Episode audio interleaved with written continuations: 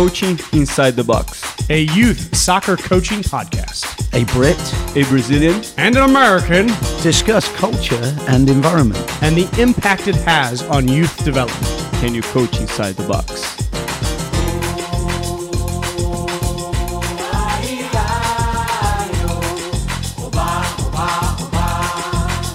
Hello, welcome to Coaching Inside the Box, episode one. It has been quite a bit of time since we last recorded, um, and the world has literally changed entirely since the last recording. Andy, how are you? Uh, I'm doing uh, about as well as can be expected under the current circumstances. The the best laid plans, right? Yeah, yeah. we we should have done this, you know, six seven weeks ago, but. Uh, since then. We've been in lockdown and uh, we're just getting back you know to getting some freedom again to to do this type of thing. So i'm pretty excited about getting moving yeah, I'll be honest, Andy. Um, having known you as long as I have, I think in all the seasons of life, this is my favorite season that I know you because it's six feet apart, and I, and I feel like that's just the right distance. It's not enough, Andrew. Philippe, how are you? You've been experiencing coronavirus here in the United States in Kansas City, but also through friends and family back home in Brazil. Yeah, I mean it's it's a weird moment of the world. Um, a lot of people suffering, and you see all the time in the news, and that's sad. But thank, thankfully, we've been blessed to have everything we need, and here we are again. Yeah, and really, honestly, guys, the the the topic of conversation, what we're wanting to share today, um, is is really some in some ways a, a result of coronavirus, right? Um, immediately when we recognized that a lock, lockdown was going to go into place, we as a, as a coaching team, right, we all coach at the same club in Kansas City, um, immediately went to work on creating something that was of value for our kids, um, not just something to keep them busy, not just something to ensure that, that they were doing something, but something that of deep, deep value. Um, and, and, and what we created, what we call Maestro in the Maestro series, is what we're going to talk about about today. And uh, um, I think Andy mentioned in one of our meetings, and I'm not even sure it's some French philosopher that says it said it, but in the midst of winter, I found in me an invincible summer. Andy, what French philosopher uh, said that? No, you hit me with a question that I can't remember. I can't remember what I had for breakfast today. so you know, I've reached that age, Andrew. So. It's literally in the notes that you put out to the club. Uh, I thought that was something you remembered all the time. But anyways, that really this this coronavirus period gave us an opportunity. And this Maestro series, let me introduce kind of all of our roles within the club. Um, our club in Kansas City has I don't know 1,200 kids or so involved in our program, and and our club has kids at all different levels, uh, going from age two all the way up to 18. And so uh, Maestro is really something that we created that was really for everybody, or at least all the kids ages five, six, and up. Um, Philippe and Andy were really the creators of the Maestro series. Um, uh, Andy uh, was the brain behind what Maestro is and how we were going to implement it with our kids and how we were going to keep kids engaged throughout the entire time at home in isolation. Uh, Philippe is the videographer. He's the expert uh, behind the tech, uh, the technology. Um, and Philippe and Andy went to work over a period of just a few days and filmed 14, 15, 16 episodes of this Maestro series for us to put out. Um, but as well, Philippe, Andy, and I all coach. And so we've had to implement this Maestro series with our kids. Um, Andy with mostly older boys and girls, Philippe with kind of a mixture in the middle. Um, and I've worked with kids as young as age five and as old as age 12 through the Maestro series. So we've got a unique perspective here. And in some ways, Philippe was the learner. Uh, and uh, for those of you guys that have seen some of these Maestro videos, you'll see Andy actively teaching Philippe how to do some of these skills um, uh, in a slow, perfect way. Um, but with no further ado, Philippe, could you share with us, like sh- quickly, um, uh, what Maestro is? I think the Maestro series is a valuable tool um, to keep kids motivated uh, through that time and even after this period to achieve greatness in the key skills of the game. And it's very challenging because some of the skills we kind of twist a little bit to make it harder. And I think it's really valuable that they have to work and get rewarded after they achieve that. And most importantly, they have to do everything slow and perfect because if they try to put speed before the technique is perfect, they're going to develop flaws. And with that slow training, they're able to fix everything. And we're as coaches we're able to see everything and fix every tiny detail that matters uh, in the game situation later on. So, so maestro, right? M stands for a specific skill. Yes. And a kid has to ch- achieve perfection with that skill in a slow way before they move on to A. Correct. Move on to so E. so yeah, so the M it's for the drag Maradona, which is a skill that Andy kind of saw his daughter doing for the first time, and he kind of brought that to the club. It's a variation of the Maradona turn, a harder way. So the kid gets an M if they perfect the Maradona turn. They get the A after they perfect the fake shot. They get the E after they perfect the fake shot L turn, and so on all the way up to Maestro. So our kids have been working really hard, and it's very rewarding. I get messages from parents all the time. The kids don't think it's as fun, but we see the the the benefit. We see uh, how competitive they're getting in trying to reach those letters and trying to, you know, get that perfection. And we appreciate that you guys are making it hard. I got a, text like that uh, throughout this period that they're appreciating that we're making it hard for the kids. They're having to fight for it, while some other uh, clubs and coaches around are just telling kids to juggle for an hour every day, which you don't have to pay anybody to tell your kid to juggle. It's Sure, not- sure, sure, sure. And for me, and I've got some kids that are like, like literally so excited and enthusiastic, and I get multiple messages. Did I pass that? What, what, what was wrong with that, Matthews? Am I, am I to the next stage? And they're the, the this, this moving from one letter to the next has been really encouraging and motivating for them. Andy, when you when you first introduced a Maestro to us a few years ago, but definitely through this process, I mean, it definitely has a martial arts feel to it, does it not? Yeah, that was kind of the the background. You know, I, I was looking because. You know, I've been coaching moves since I was 16 when I first started. You know, I coached 10 years voluntarily before I left England to come to America. And, you know, I remember coaching, you know, in the first year I was coaching, uh, Johan Cruyff had just popularized the Cruyff turn. And I taught that to my players. I watched it again and again and again on, you know, old tapes. And, you know, I taught that to my players. Uh, and for the last 46 years, because I'm 62 now, I've been teaching, you know, the world's best moves, the ones that I think are going to help the player the most in their soccer career. Uh, I've been teaching those moves to the players. Um, but, you know, I realized that over the years, I, I got it all wrong because uh, I, I taught kids so many different variations on the moves that the teaching was a mile wide and an inch deep. So invariably, the kids got incredibly confused. I had them doing it both ways, coming out on both feet, which immediately doubles the number of moves you need to learn. And there comes a point where soccer being as diverse as it is, there's so many moves, so many ways to do the moves, that in the end, you become this somewhat useless jack of all trades instead of a master of the very specific moves that you need to learn to beat the players uh, in the most tight, hard, difficult circumstances at the very highest level. Yeah. Does that make sense? Yeah, perfect sense. And when you look at the skills that we use in Maestro, we're going to talk about them in depth throughout this this conversation. But as you look at those skills, they all have a specific purpose, right? There's a skill specifically to use when you have a defender on your shoulder and you need to bait them in so you can create space past their other shoulder, right? There's a skill specific to use when you're in the middle of the field facing one sideline and you want to change direction and switch the field of play to the other sideline. There's a skill Right. for every one of those. Right, right. And I've kind of got an apology to make to you, you know, and um, you know, as as you and I know, but the audience doesn't know. You know, I coached you from when you were six all the way through till going to college on a D one scholarship, and I screwed up. A, You know- a moment ago, if we're being honest, you just called me useless because you created players that were useless. So, uh, Well, no, I mean you taught me roughly 24 skills. There were 24 Right. skills. There were 12 skills going both directions, and half of every session that we worked on, we worked on the scissors going to the right and the scissors going to the left, and that's two different neurological pathways that your body and muscles have to remember. I have a question for you. But can I jump in here, Philippe? Because this is good. Because uh, as as you know, and, and you know, Philippe, Andrew recently put up a a a tape of him in high school.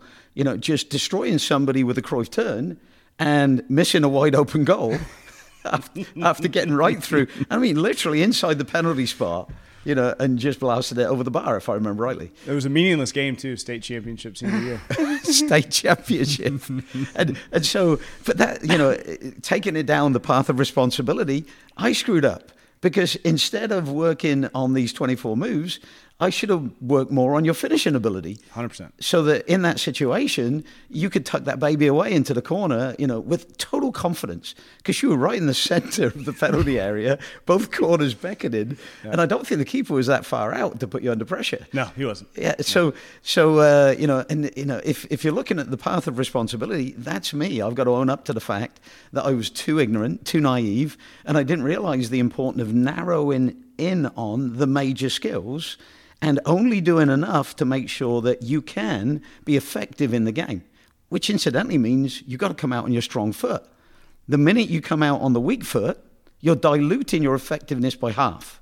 Sure. You know, but more than half because the weak foot is way less capable than the strong foot. So it doesn't it's 50-50 in statistical terms, but in reality it might be 90-10. You know, because there's no way to build your weak foot into just as strong as your strong foot unless you rob the strong foot of margin of greatness which is something I'd like to revisit at some point in this conversation. Yeah, yeah, we're going to come back to it. And I've actually, over this coronavirus period, have spent quite a bit of time reading the study that you referred to us, which led you down the path of, of teaching or training only the strong foot. And it's a study from the 1998 France World Cup and the touches that the greatest players in the world took. And let me just go out and say they took it with their strong foot. Like 97% of the difficult touches were taken with their strong foot. Right. And these are the best players in the world. Uh, but, only but, two decades ago. Decades I, ago. I, will warn the audience, it, it, you have to adjust that 97% for a degree of difficulty. 100%. You know, so that's what we figured out after adjusting it for the degree of difficulty because, you know, you can take a touch with one foot that's 10 times easier than a touch with another foot.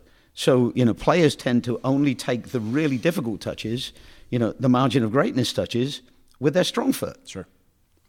Go on, I have a question for you. So, you mentioned earlier that you learned about 24 skills going both ways. Uh-huh. How many did you use? Yeah, that's, and that's the point is that even at 20, 21, you know, the height of my playing career, I used four or five.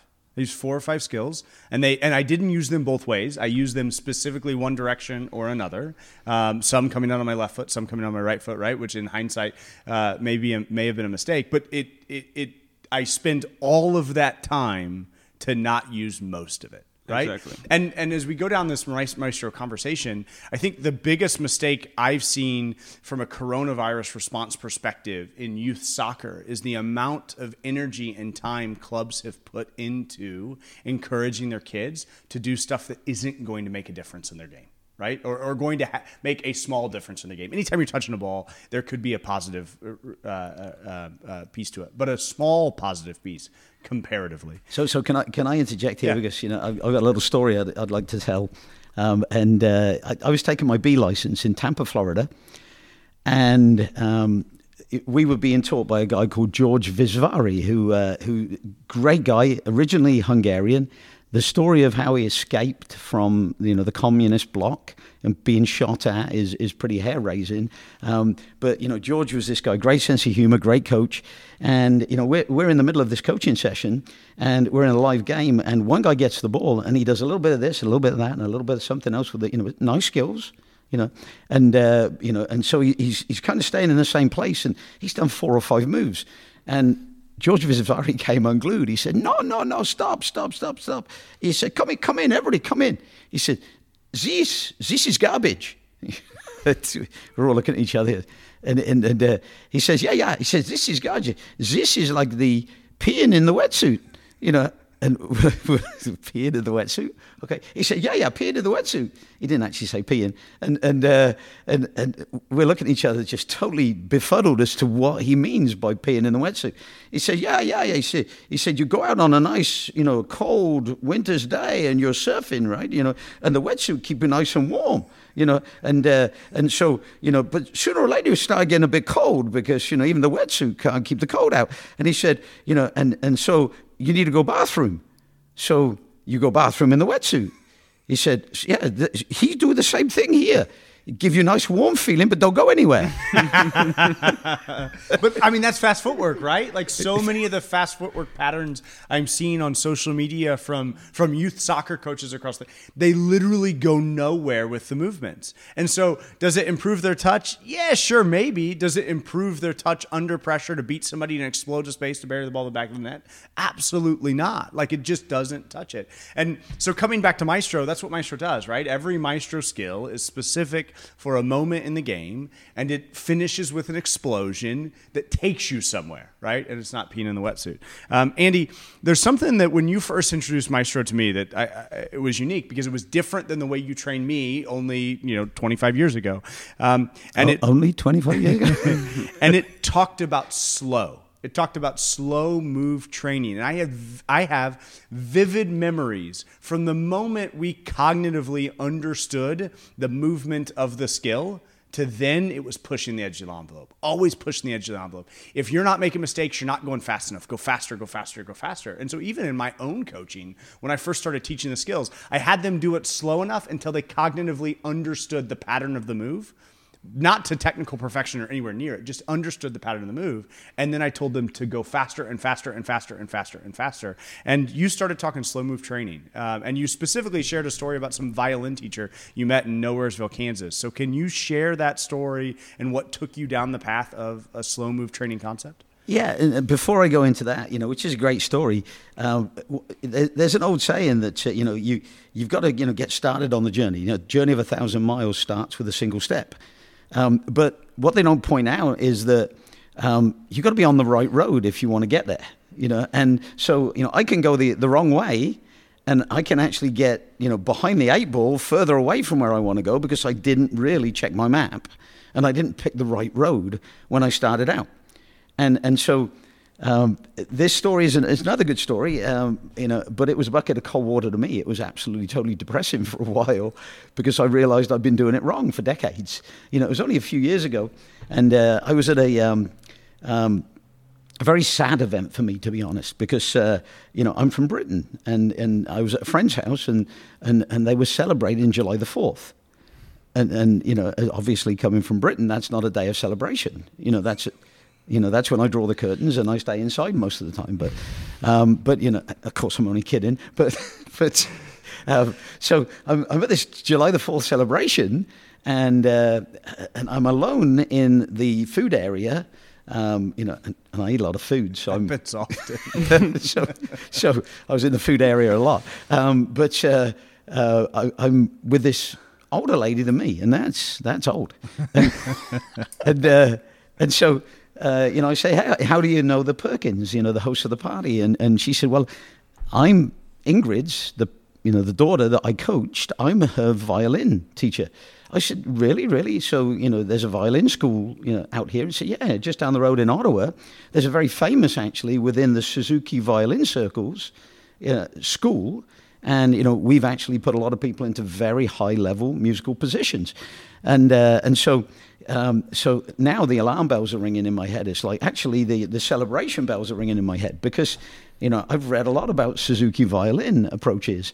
And, and I said, so Shirley, tell me about what you do with kids. You know, day one, they, they come into your studio. How do you approach teaching them violin? And so, you know, now I would never do this, but, you know, she went on a rant for 15 minutes. so, but uh, um, so Shirley proceeded to go on and on and on about uh, you know the early days of violin teaching because that was you know what she thought I asked her, and uh, and so uh, and in that that you know 15 minutes that she went on this rant, uh, she must have said slow 15 20 times slow you know, and I'm listening, and and uh, and so so you know, I step in as soon as I could get you know a word in edgeways, and I said, so you've said slow so many times to me, Shirley. What do you mean by that? And she said, Oh, you don't know the half of it. You know, if you try and go in any way, shape, form, or fashion fast at any point in their early learning process, you build in mistakes that you have to take double the time to erase and fix later on in the learning process. You know, and so, you know, I'm in this process of going to myself internally, oh crap. Mm-hmm. You know, because I'm seeing 35, 40 years of bad coaching you know, in my history, I, I, did it the wrong way because as soon as you, they had a rudimentary, my, my players had a rudimentary understanding of how to do a move, I was asking them to, to inject speed into the equation, at which point their skills started going haywire. But I thought I was doing the right thing, mm-hmm. starting to challenge them a little bit more by introducing speed. In fact, you know, research over the last couple of decades has shown that when you ask a kid to do a skill, you know, and, and I'm quoting here Anders Ericsson, Jeffrey Colin, uh, Colvin, Matthew Syed, um, uh, Daniel Coyle. Daniel Coyle yeah. yeah, all the recognized experts who've written great books about this subject. Um, when you first start doing a skill, you know, if you're doing it wrong, you still groove it. If you're doing it right, you groove it. And it's called myelination of the neuromuscular response. And so the, the brain myelinates, you know, and, and, they use the analogy like the electrical response and the insulation around, around live electrical wires. They, they use that analogy to describe what happens with myelination, which is a fatty tissue that insulates the response. And it insulates the response, it's non discriminatory whether it's good or it's bad, it insulates it. So you can have a terrible response and you're going to groove it. You're going to insulate that response, and it's going to become your habit. And so it's so important to groove the right things. And what Shirley, you know, insisted upon was slow practice, slow practice, because as we all know, it takes one violin screech in an orchestral performance to ruin the performance. You know, and so you, you can't risk that if you've got a whole orchestra and everybody's playing different instruments. They've all got to be exactly on point. They've got to get it perfect. And in soccer, we are, I'm sorry, but you know, 99.99% of coaches are loosey goosey with technical learning, and they don't even begin to try and get it perfect, which means that we're not going to be anywhere near as successful. We're kind of like an orchestra where everybody is a little off tune. Yep. Imagine that. Yeah. Horrible. and, and that's what we are in soccer. We're orchestras where everybody's technically a little bit off tune. You know, and hopefully that all makes sense. No, it makes perfect sense. And uh, Philippe, I'm sure you've had this experience through coaching your kids through Maestro, but like the way I explain it to them is that when your parents drive to soccer practice or soccer games, they probably use the highway, right? Right, and they can go faster on the highway. Well, these the by doing it slow, we're grooving the highways from our brain to our muscle, so we can do it right. Um, because if we do it fast and do it wrong, then when you're under pressure, you're going to do it wrong as well. Um, so, Philippe, we've uh, moving through Maestro, right? We, we've chosen seven skills, right? M A E S T R O. I'm no spelling genius, but I believe that's seven words, and that's how you spell Maestro. We've chosen seven specific skills, and uh, I mean, really, Andy kind of led that charge, but it was a, it was a group discussion from from you know the directors within our club. Um, can can you talk a little bit about some of the skills or all of the skills and why you believe or understand that we've chosen those? Yeah, as I think I mentioned earlier, uh, we use the most the hardest uh, versions of every skill um, because if they conquer the hardest version they can easily adapt to the easier version. So the first skill is the drag maradona which is a variation of the maradona turn. Um, and again we do that drag maradona going at an angle that it's the hardest way to do that move. Um, so that kid can easily adjust and rotate a little more, um, and they so would be able to perf- perform both. If they get used to rotating more, they won't be able to under rotate, for example. Um, and a drag Maradona is a, a, move done out of a shield where you drag yes, the ball up to correct. bait the defender. You have a defender on your side, you're shooting the defender, yeah. you provide a bait, and then you quickly, when they think you're going to uh, they can reach to the ball, you quickly perform the actual Maradona, and you beat that defender. So over, over their other shoulder. Yeah. So that's the drag Maradona. And we move from that into the A, which is a weak foot. Weak foot fake shot, okay. which if, which is we put that one in as a separate skill because we will use that in three other skills uh, later on, which is the Puskas, the L-turn, and the spin Cruyff. Yep. So the fake shot again, it, we do it with the weak foot because on the L turn we want to do the L turn with the weak foot so we can get the ball on our strong foot. And again, on the L turn, we train pivoting our standing foot in order to bring the ball 180 degrees because that's way harder than actually doing a 90 degree L turn. Um, so if they are able to spin, uh, spin and pivot that standing foot and bring the ball straight back, they are easily able to keep that foot on the ground and just do a quick uh, 90 degree L turn. Drag Maradona, fake shot, fake shot L turn. L turn's a great skill to use to change direction. It's a skill you often use to change direction. Um, and, and, and we teach it the most difficult way with a super wide or obtuse angle turn because that's the most difficult way to do it. Yeah. So we move from the L turn to the Matthews. The Matthews. So the Matthews is a perfect skill to use when you're kind of slow or standing still in front of a defender. Uh, you and that was a really interesting skill when uh, I worked with Andy doing that video because I always thought that you would lean, tap, and hop at the same time to make it fast, which is the mistake. Because when you combine these three, you're actually transforming three potential fakes in one fake. Mm-hmm. So the defender only reacts one time. If you lean first, tap second, hop after, then the defender is going like boom, boom, boom. He's reacting three times. So it's it increases your chance to to being uh, the defender, and that's that was the part because I understood the concept of the Maestro series and I knew kind of what it was. But as I was doing the videos and talking to Andy, I learned a lot about it because um, I never thought about the skills. Like I'm Brazilian, I watch soccer. Uh, the best players, uh, which they're all from Brazil. Um, so I watched them. bias, Philip.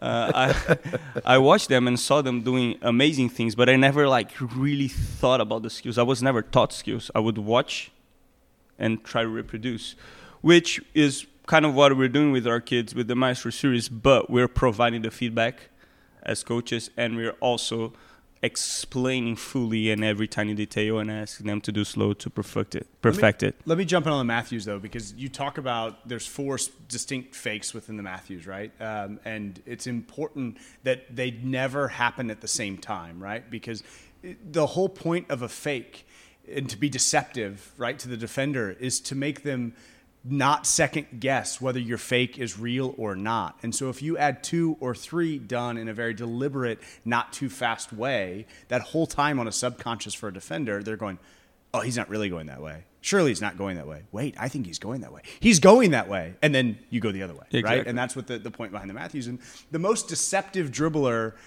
that or the most deceptive dribbler player that I ever remember playing with was a teammate of mine for playing with Andy, and, and that was Brian Williams. Brian Williams was the fastest player on our team, right? But what made him so deceptive is how often on the dribble he would slow me down during one v ones. And then I and, and then I would have no idea when he's going to speed back up, and I couldn't keep up. And it was that change of pace mm. that was deceptive that made it difficult for me to keep up with him. Yeah, um, so we go Matthews to spin Cruyff. So the spin Cruyff again. Andy explained the Cruyff turn um, um, earlier in the podcast. Uh, the the spin Cruyff is a variation that you actually go 90 degrees instead of straight back, and it's a re- for me it was the hardest skill because I tried to do it and I struggled a lot because I've never done it. I've never seen it.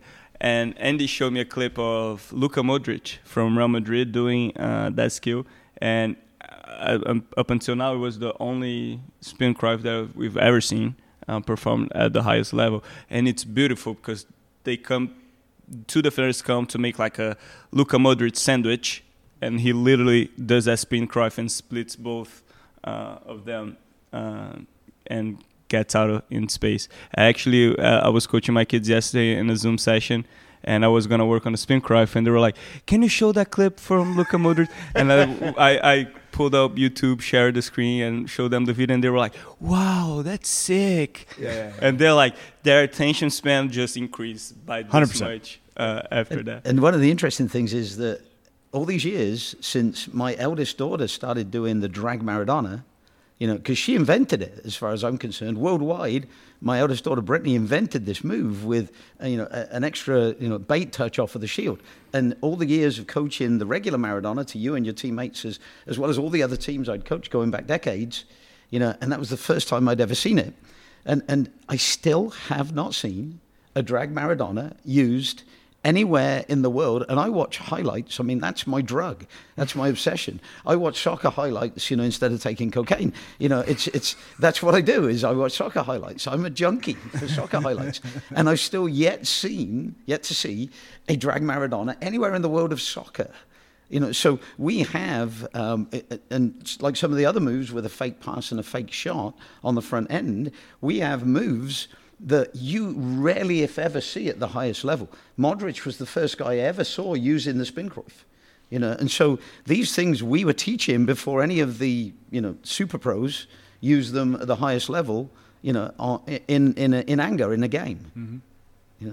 And and what, what I mean, this is going to be an ongoing topic for us just throughout these these these podcast episodes that we create. But uh, Johan Cruyff developed the Cruyff presumably playing in the streets of Amsterdam with his buddies and just realized, man, if I do a fake one direction, wrap my foot around the ball and go the other way and explode, I'm going to kill players. And he did it. And and and most of the skills, Luka Modric probably just, I mean, it just it's it's organic and creative, and it just came out of him. And and one of the challenges we in in in I think soccer culture in general, but especially American youth soccer culture, is we have to manufacture opportunities for kids to learn these types of skills and drill into perfection for these type of skills. Because organic spontaneity doesn't match our soccer culture. They're not just going to go into the streets and play 10,000 hours of street soccer where nobody cares if they make a mistake or not and develop this this ability. And so we have to do that. And Maestro is is is an example of something where we've taken this manufactured of deceptive dribbling skill and really drilled down into it.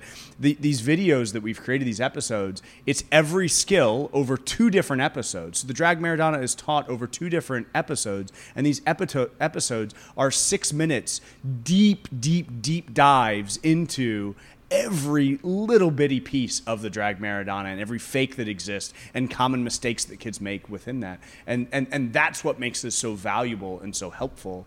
And and and by creating these videos and putting them out to our parents, our parents are now becoming experts in teaching these skills and helping the kids to learn these skills alongside me from behind a computer screen um, or Philippe or Andy from behind it. Which I think, especially in this moment that we're living now um, with the coronavirus, uh, the parents are playing a essential role in the kids' development soccer-wise. Uh, we have a limited access to the kids at this point, and I think um, the parents watching the videos and getting involved and teaching the kids how to do it, learning themselves at least, not doing the skills, but learning the concept and the, the steps to help the kids, especially at the younger ages. I think that's vital and that's been key um, for our success. And just the fact that I some a bunch of my players send videos every day. I'm seeing that my kids are training soccer every day, which is awesome because that's unheard of in the United States as you said, the so- soccer culture is different here than it is in Brazil. In England, the kids here, for example, don't watch enough soccer, so they won't be able to see a lot of stuff and replicate like I did growing up. So, as you said, we need to manufacture that. We need to drill that into their brains because otherwise they're not gonna get that elsewhere. It's not gonna come organic for them. So, I think so we're doing an amazing job on that. Can I can I jump in here? Because you know I wanted to like uh, revisit a little bit that organic spontaneity comment that you made, and uh, you know I've done a lot of study uh, of all the different cultures around the world, uh, you know, and, and personally visited you know Iceland for example, and, and drilled into why it is that their culture is so brilliant, you know, for developing competitiveness on the international scene, um, but uh, um, you know Philippe and I have spoken endlessly about you know what happens in Brazil, and I think we're in agreement that Brazil is losing its organic spontaneity.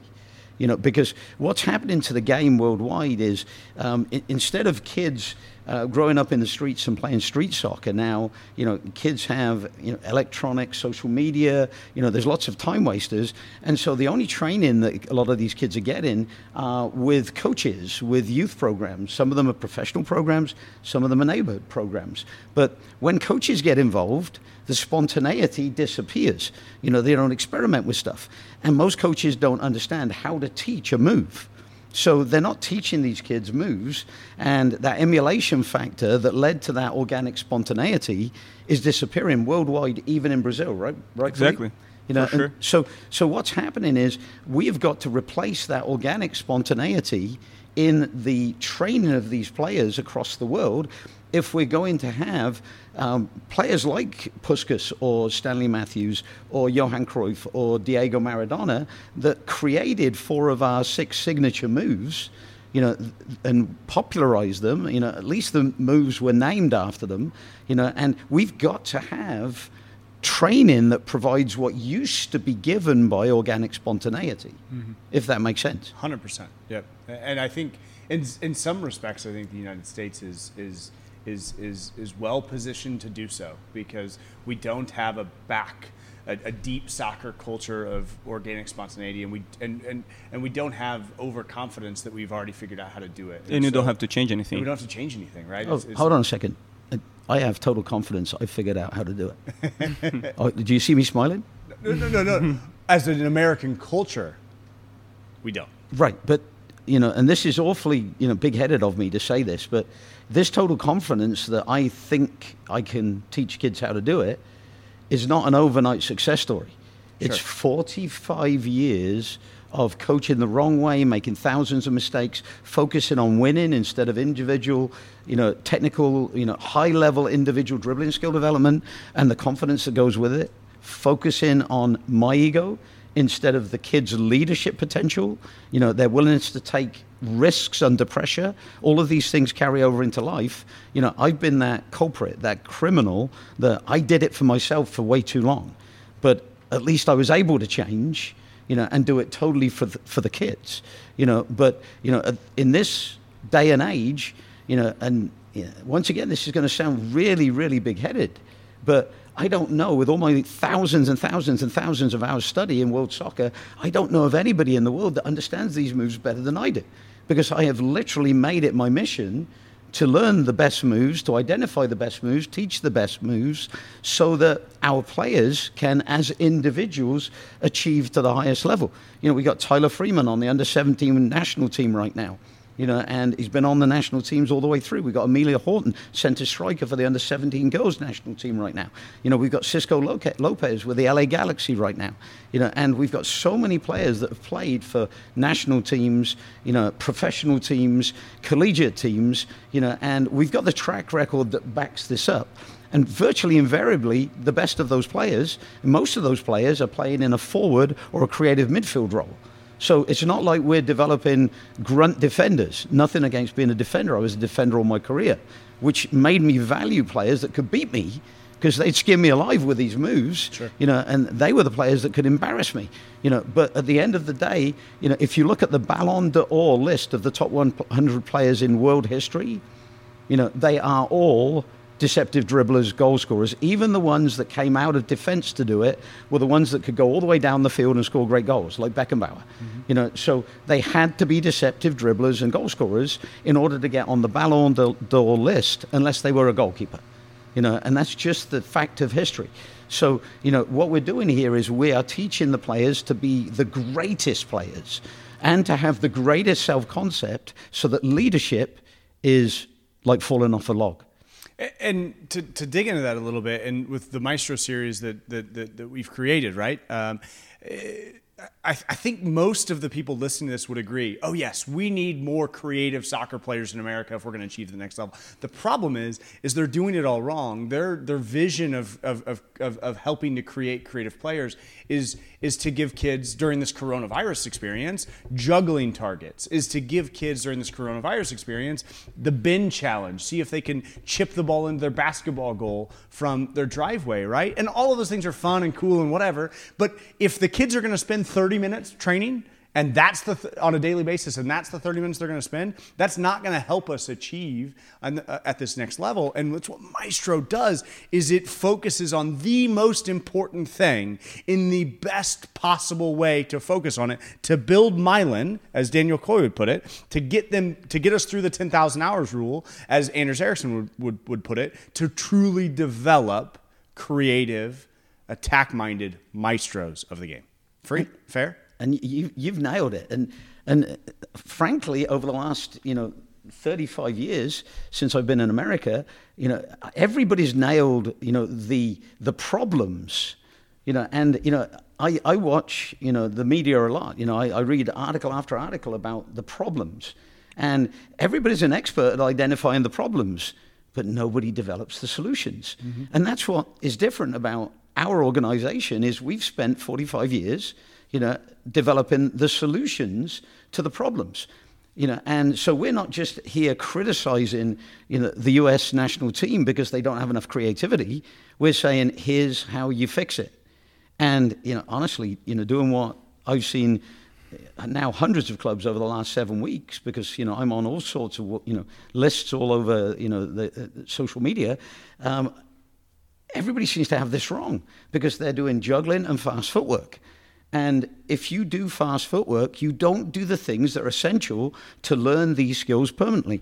You know, you, you don't, number one, conquer the most devastating techniques to beat a player. You know, and then you don't chunk the little pieces of the moves together. When you're doing fast footwork, you do little pieces in isolation and they're never put together in the, in, in the framework of the whole move. So you do this little funky thing, or this little funky touch, or this little funky touch, and you're doing faster and faster and faster. But you're like George Visvari said, you're peeing in the wetsuit. You're not going anywhere. You're not setting somebody up to, you know, to step this way while you destroy them on the other side. And so it's really a huge mistake that we're making because we, we aren't chunking the skills and then we aren't sequencing, which is the next phase of learning where you put everything together. You know, the technique slow, you start chunking the pieces of the technique together, and then you sequence the pieces of the technique that you're going to use for a whole drag Maradona turn. And then, and only then, when you can put those three phases together, do you introduce speed.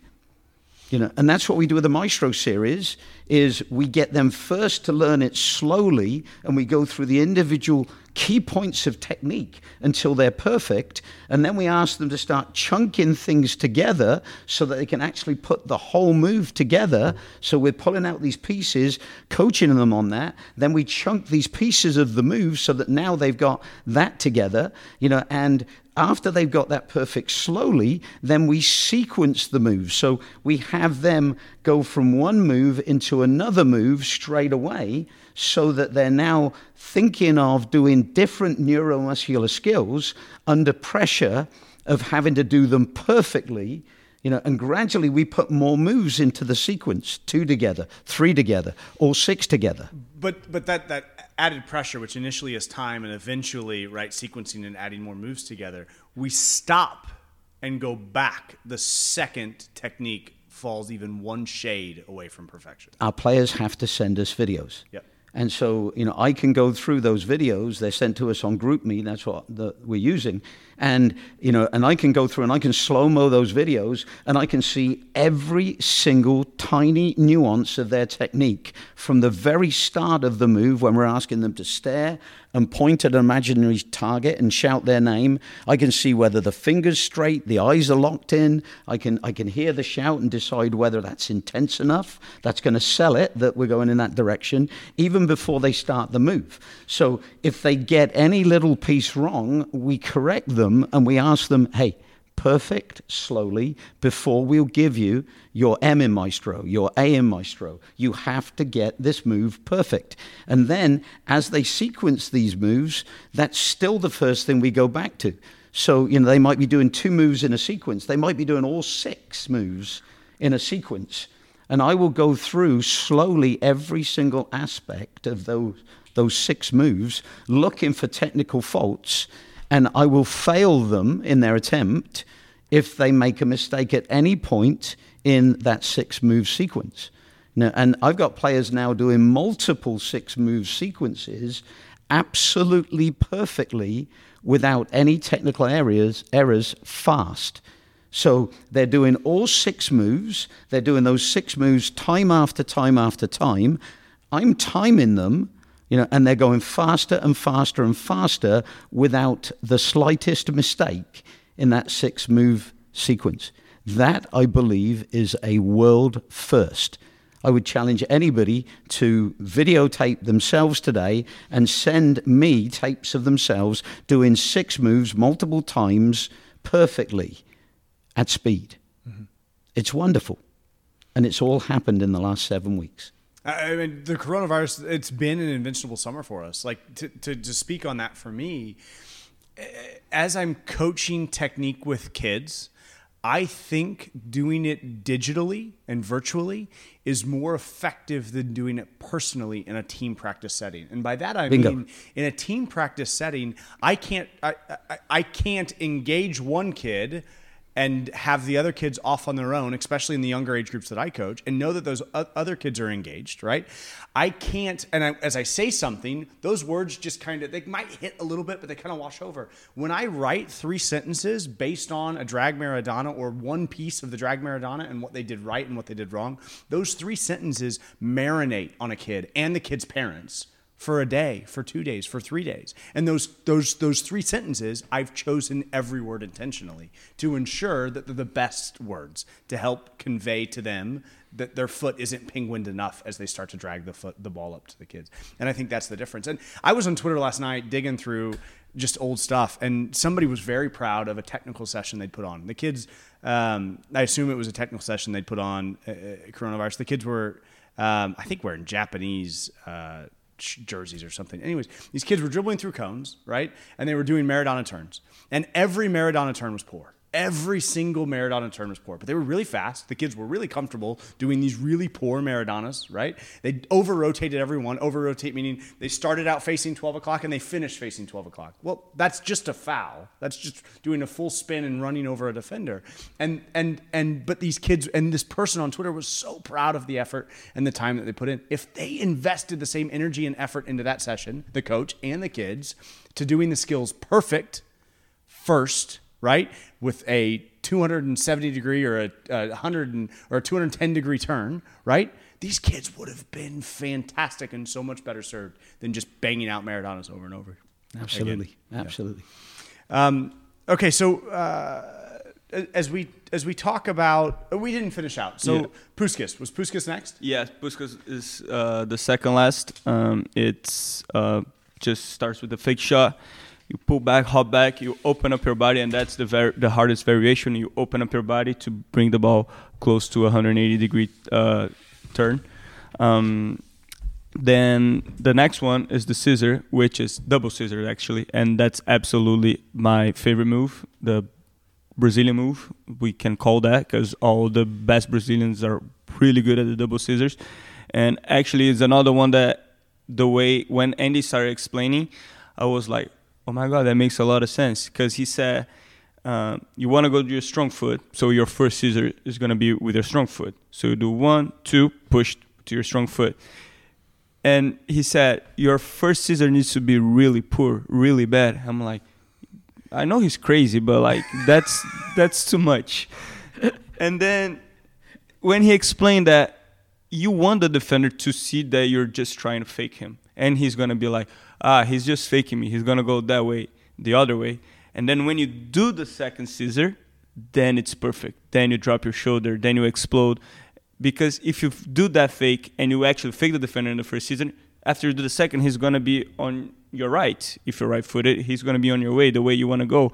So I was like, that's brilliant. I would never thought about that. I do my scissors really fast and explode, try to drop the shoulder. It works most of the time, but I guarantee that I would be way more successful if I did it correctly, which after he explained, I tried to do it.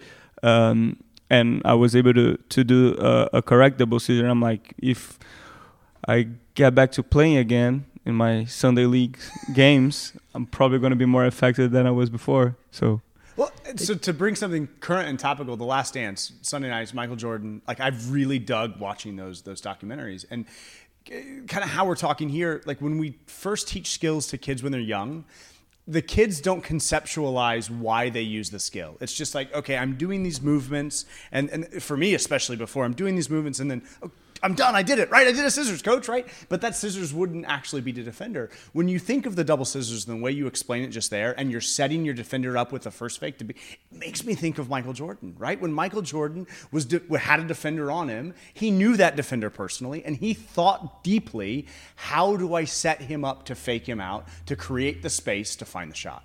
And and and we, I think Maestro has taken us another level up as a club in teaching deceptive dribbling because we are digging in even with five year olds on on the fakes. So they're not just doing rotely the skills, but they're actually thinking through the thought process that a defender might go through with every fake specific to that skill. Does that make sense? Yeah, yeah. And, and this is the thing is, I, I had an advantage when I was learning how to teach the moves because being a defender in, and, and, representing uh, British colleges, for countries at the, you know in defence, um, and, and, playing you know semi-pro soccer when I was younger, uh, I had faced you know many many really good players, including one England right winger, you know, and and I was on the other side of the psychology, so I was looking at it from a defender's perspective, and what Philippe was just describing, you know, in in me saying to Philippe, do a crappy first scissors, is, is what I was saying. You know, because if you do a crappy first scissors, subconsciously the defender's saying, ah, you're not getting me with that one. I'm waiting for the big one. Yeah. You know, and here it comes, here it comes. Come on then, hit me with a real shot. You know, because you're going the other way. You're not going, you know, that way. You know, and and so they don't buy it if you do a crappy one. But they're now in two minds. You know, so when you do your really big sideways step and the shoulder throw in the scissors, the really good one, they're like, aha, I knew it was coming. I knew it was coming. Okay. Oh, crap. Because, you know, the forward's gone. Yeah, yeah, yeah, you know, and, all you do is you get the guy in two minds, mm-hmm. you know, and, and this is. It, as simple as it may sound now to you know to people listening to this explanation, took me decades to figure this out. Yeah, that's how thick I am. You know, that's how dumb I am. You know, and, and so these are things that you know. You, you wake up in the middle of the night. I used to keep a little piece of paper and a pad by my bed because I'd wake up in the middle of the night. I'm so obsessed with this stuff. You know, with that aha moment, and I had to write it down to make sure that I didn't forget it. You know, the rest of the night's sleep, and you know, in the morning it was there by the side of my bed because I wrote it down when I thought of it. You know, and there's thousands of these aha moments that have happened over the years. You know, and you know, and there's another thing involved with this is uh, there's another couple of moves that are absolutely fantastic that I would love to teach to my players, but they are technically so difficult that you can't do them with your weak foot to come out on your strong foot. You know, and you know the one that's called the, the flip flap or the uh, elastico or the Ronaldinho. That's beautiful. It, it's an incredible move, but have you ever tried doing it with a weak foot? You know, it's pop just, up your knee. it's just, it's exactly, the lower leg flies off over there, and you know, I mean, you know, it, it's such a difficult move technically that I could probably spend years on that move, and only one of my players would ever be able to do it with their their weak foot to bring them out on the strong foot. And this whole strong foot thing is really, really important because why would you ever take the wrong road to make a delivery? You know, you've just got to double your efforts to get back to the right road if that's the case. And you watch Ronaldinho, because I've done this and it's painful. He comes out on his left foot time and time again when he does a Ronaldinho, and so many times it's a blind alley. So his actual percentage of success after doing that, that you know, creative elastico, you know, is really, really low in terms of he comes out on his weak foot. Then, of course, the traditionalists are going to say, well, he should have worked on his weak foot to make it as strong as his strong foot. You know, and that traditionalist might in their real life be an accountant because they certainly haven't thought enough about soccer if that's what they say. You know, and and so are they going to be as good as being an accountant and a soccer coach if they spend half the time doing something that's unrelated to the other discipline? And working on the move to go left is different completely different to working on a move to go right. It's two different skills. You're doubling yeah. the time and effort you have to put in to train the weak limb. limb. So if I want my players to do a move, I want them to come out on their maestro foot. I want them to come out on their atom bomb. I don't want them to come out on their pea shooter. Mm-hmm. You know, and that's what Ronald did. Ronaldinho did time and time again with his elastico because he only ever could do it with his right foot. He couldn't do it with his left foot because it's too technically difficult to perform with the weak foot. And, and, ultimately, what it comes down to, it's it's economy, it's efficiency, right? And this will be, uh, I think, a theme that's pervasive throughout all of our episodes. Is the time that you've spent, Andy, uh, uh, training uh, and thinking through this over 45 years, is you've been able to think through and boil it down to the smallest amount of things we have to teach kids to make them effective and, and maximally effective. And so much of the stuff I've seen during this coronavirus period has been a ton of movements that are not taught, and the kids don't drill them enough nearly to use them effectively. And, and can I interrupt? Because I'm going to use a, um, a, a, term from Anson Dorrance, who's an old friend of mine, and, and uh, I worked with him on the under 19 national program way back in the 1980s, 1987. And uh, Anson Dorrance loves to talk to the, the point of boiling things down to their critical essence. You know, and that's where we're not doing a good job in youth soccer because our coaching philosophy is so wide, so big. It's so big, it's so huge that nobody, you know, is capable of learning everything that these coaches throw at them. The science is so deep these days, you know, and you know the match analysis, the tactics, the options from that perspective. It, it's just a massive body of knowledge, and you know the kids aren't getting the technical brilliance, the critical essence, you know, and and to um, to tell a little story about Anson that probably he doesn't even remember at this point in time, but I remember like it, it was part of the the ice bucket challenge. You know, it in in 1987 I was the regional director of coaching for the Midwest, and I took the under 19 girls team from the Midwest to the national training camp, and we went up against California. The most famous eventually uh, player from the California team was Brandi Chastain you know, the, the, the, the, young lady that took off her shirt and she was in a sports bra on her knees celebrating the World Cup winning goal in 1999. And, and so we had this incredible field of players from all over the country. And uh, after this week, we had to pick a national team. And the four regional coaches, myself and three other regional coaches. Hank Leung, who was the head coach at George Mason University in those days and was the under 19 national team coach. Anson, who was the women's full national team coach, were all there picking the team. And Anson kind of removed himself from the discussion and just kind of watched from a little bit of a distance, you know, with, with a wry smile on his face. And anybody that knows Anson knows his wry smile, you know, because he's a thinker. And, and so, you know, we're, we're beaten to death, this, this squad of players you know, and but before we beat to death this squad of players to find out the, the players to pad out the team, we picked about ten players like this, just instantly, and you know, and then we bogged down because we couldn't pick between this girl that was more of a defensive player, this girl that was more of a, just a solid passer, this girl who was incredibly fit from box to box, you know, another girl that was, you know, really a warrior and, you know, and you know, kind of brutal on the defensive side of the ball, you know, and we had all of these, you know, this next 30 or 40 players under consideration, and we needed to pick another 14 players at the time you know, to round out the roster.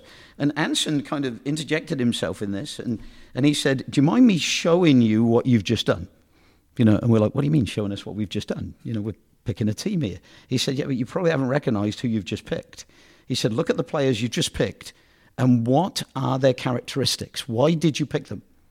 And I looked at the, the, the list, and, and it was this is 1987, and I started coaching in 1974. So I, I looked at the list and I went to myself, I've wasted 13 years of coaching.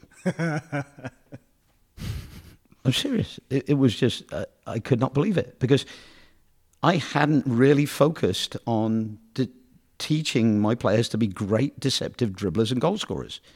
And yeah, I and the other coaches had picked 10 deceptive dribblers and goal scorers, or one or the other deceptive dribbler or goal scorers. Mm-hmm. And, and, and I looked at the list and I went, Andy, you're an idiot. You are an absolute raging fool to not have seen this. You know, and, and this is the world greatest player syndrome. And uh, Anson then made it real clear. He said, now, he said, we've got all our dribblers, goal scorers. We've got, you know, and a lot of these guys are great at passing because they're goal scorers, and that's way more difficult than passing will ever be. You've got to be more accurate, have more power, etc. So these guys are all good passers as well. So what do we need now? You know, and, and just like that, we picked Linda Hamilton because she was an incredible defender. She was a, a, a really, really hard worker. She was fierce. She was frightening. You know, and we knew if Linda was playing today, you know, Linda would be my choice to mark Marta, the Brazilian superstar, because Linda scared the crap out of me, and I was watching. And, and, so uh, we, we were able to pick the specialists like Brandy Barnes, a centre back. She was unbelievable in the air, a warrior. Her and Brandi Chastain went head to head in the game between the South and the West. It was incredible to watch. You know, and I came from Britain where women's soccer wasn't as advanced as the US, not even close. And, and it was awesome to see these two absolute warriors going up against each other. You know, and Anson critical essence, boiled it right down to what we should be looking for in each player, but showed us how we had picked all the dr- deceptive dribblers and goal scorers. Well, if we're going to pick those players, why aren't we developing them? Yeah, yeah, yeah, hundred percent. And and I I love that story I mean, I've heard that story a hundred times, right? But like coaching inside the box, this podcast, this content that we're talking, the genesis is right there in that conversation. Are you telling me I'm boring? That you've heard me a hundred times? I know. I, I, think I led with I love the story, right? And, and as, as you know, as we finish, as we wrap up episode one, right? We had the pre-sode, then episode one. As we look forward to episode two, three, four, five, six, seven, whatever we go to that that story is the genesis for all the conversations we have. And we talked early on, and you got a little bit heated and emotional for a moment there. Like we've we've pointed out the problem. That's not like that's not a challenge for us as as soccer coaches in America or soccer coaches in the world. We all know what the problem is, right? But we've got solutions that have been maximally effective for us, and they're unique and they're different, but they're simple the logic is there, and so that's what we're going to explore as we go. It, and just a little teaser, though, uh, we haven't even scratched the surface. Scratch the surface. 100%. You know, because we're sitting in a facility of which there's nothing like it in the whole of the world, yep. and we've got three of these now in Kansas City, and we've got others around the country within our franchise system that are being built. Yep. You know, or just opened. Yep. You know, so we've got so much more. You know, and so much logic and so much research behind what we've done you know, to show the way forward, you know, a plan for the future. Yep. So, and just I just wanted to add that um, that whole concept and that whole philosophy for me, coming from Brazil, that creativity, it's everything in soccer. Uh, it's what attracted me here and what makes me really believe in this philosophy because, uh, again, I grew up watching and worshiping the creative players, the skillful players, the players that made the defenders look like fool. And I ne- I was never really coached, and when I was, that's not what I was asked for. Well, it was kind of what I was asked for, in a sense of uh, the game because I was a winger, I was a deceptive dribbler, and I had to score goals. But I wasn't trained by that, so I actually had an argument with a coach once because all he did in practice was possession, and he expected me to the in the games to get the ball, go one v one, be the player and score the goal. I'm like, I'm not training that. I'm doing that once a week in a game. How am I going to be proficient in doing that if in practice all I do is to touch possession? Mm-hmm. Like I'm, you're asking me to do something that I'm not training during the week. So it's kind of uh, a dichotomy in that sense. Can I, can I point something out, Philippe? Yeah. Right. You were so lucky. Why? Uh, imagine being brought up in England. I mean, nobody taught skills. You know, it was stick it in the mixer. It was a 60-yard ball. It's ugly. You know, take out the midfield. You know, and fight for it down in the other third. You know, and I mean, at least you had a skillful culture. You know, and you're complaining. I mean, you know. That's why you have one World Cup and I have five. Ouch. All right. With that said, we'll uh, we'll uh, wrap up episode one, but uh, look forward for more to come. If if uh, Maestro has interested you, reach out to us. You can find us easily on Twitter, Facebook, or our email address. I'm Andrew at thesoccerbox.org. Andy is Andy at KCLegendsSoccer.com, and Philippe is Philippe at KCLegends.com. Um, and email us, and we'll we'll get you some some information and see if we can help you out. Thanks again, Andy. Thanks, Philippe. That was fun. Thanks, that was guys. Fun. Thank you.